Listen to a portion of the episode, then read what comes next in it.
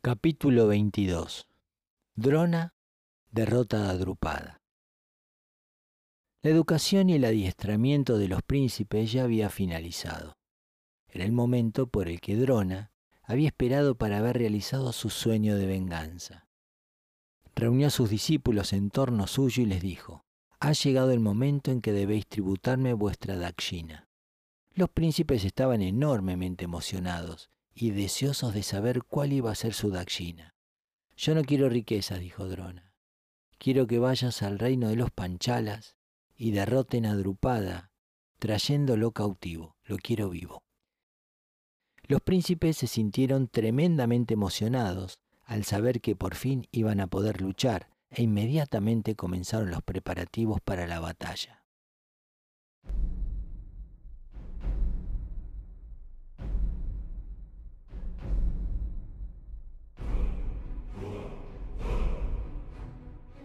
Para un yatria la idea de poder luchar supone un gran aliciente, cuanto más no lo sería para los vástagos de la casa de los Kurus, que iban a tener la primera oportunidad de demostrar sus habilidades como guerreros.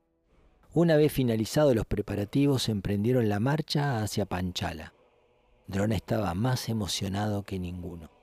En cuanto Drupada supo la noticia de que los príncipes Kurus se dirigían a su ciudad con intenciones de guerra, aunque no entendía qué motivo les movía a hacerlo, también hizo sus preparativos para la lucha, y, apoyado por sus hermanos, Drupada salió al encuentro de sus adversarios.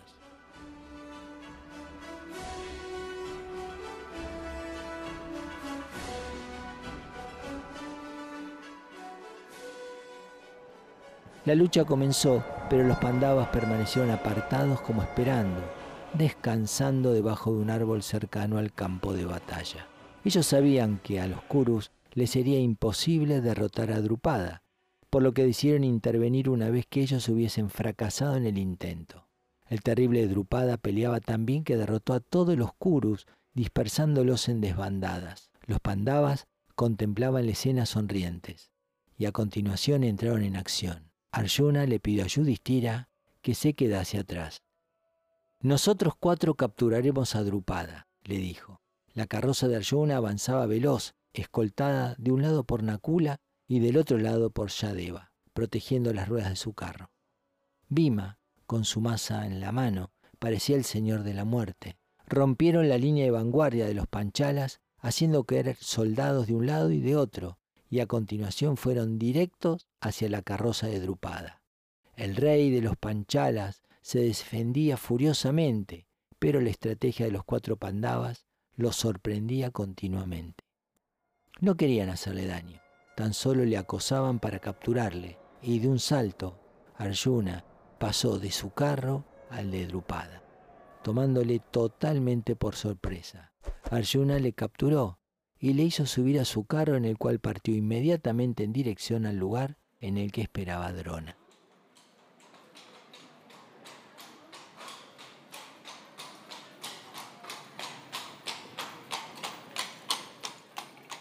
Había llegado el momento por el que Drona había estado esperando desde hacía muchos, muchos años. Por fin su sueño de venganza se había hecho realidad. Y allí, enfrente de Drupada, Drona rememoró todos los hechos del pasado que habían sido origen de aquel acto de venganza. Drupada lo escuchó humillado, mirando al suelo, pues era un rey orgulloso, borracho de poder. Pero ahora las posiciones se habían invertido y Drona lo tenía cautivo y a su merced. Le reprochó con insultos todo lo que le había hecho, vengándose así de la humillación que un día sufrió. Ahora era Drona el que estaba borracho de poder, y le dijo, ¿te acuerdas que una vez me dijiste que la amistad solo podía producirse entre dos personas del mismo rango?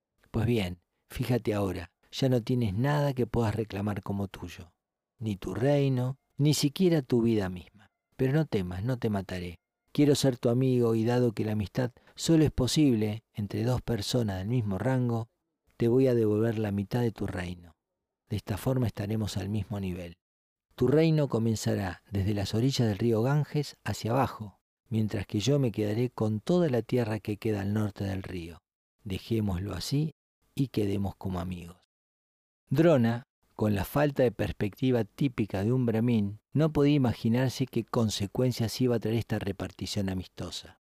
Fue capaz de guardar en su corazón el dolor causado por un insulto durante años y dedicarse enteramente a la consumación de su venganza. Pero el odio solo duró mientras duraba su sed de venganza. Una vez tomada la revancha, su mente quedó en paz y olvidó todo lo sucedido. Sin embargo, Drupada no era un brahmin, era un yatria. Y a pesar de que Drona le abrazó con afecto en el momento de la despedida, él no dijo ni palabra, pues en su corazón se estaba fraguando un odio a muerte por su agresor. Drupada se hizo la siguiente proposición. Debo de conseguir un hijo para matar a este hombre a quien tanto odio. Me recluiré para practicar austeridades y mortificaciones, pues sé que un hijo ordinario no podría acabar con este hombre, que es un maestro de todos los astras. Pediré que me sea concedido un hijo poderoso, capaz de matar a Drona. Por otra parte, Drupada, como todo buen yatria, estaba admirado por el valor del joven príncipe Arjuna. ¡Qué arquero más formidable! ¡Qué guerrero más caballeroso! pensaba Drupada. Si fuera posible, me gustaría tener una hija para entregársela a este joven como una muestra de mi aprecio.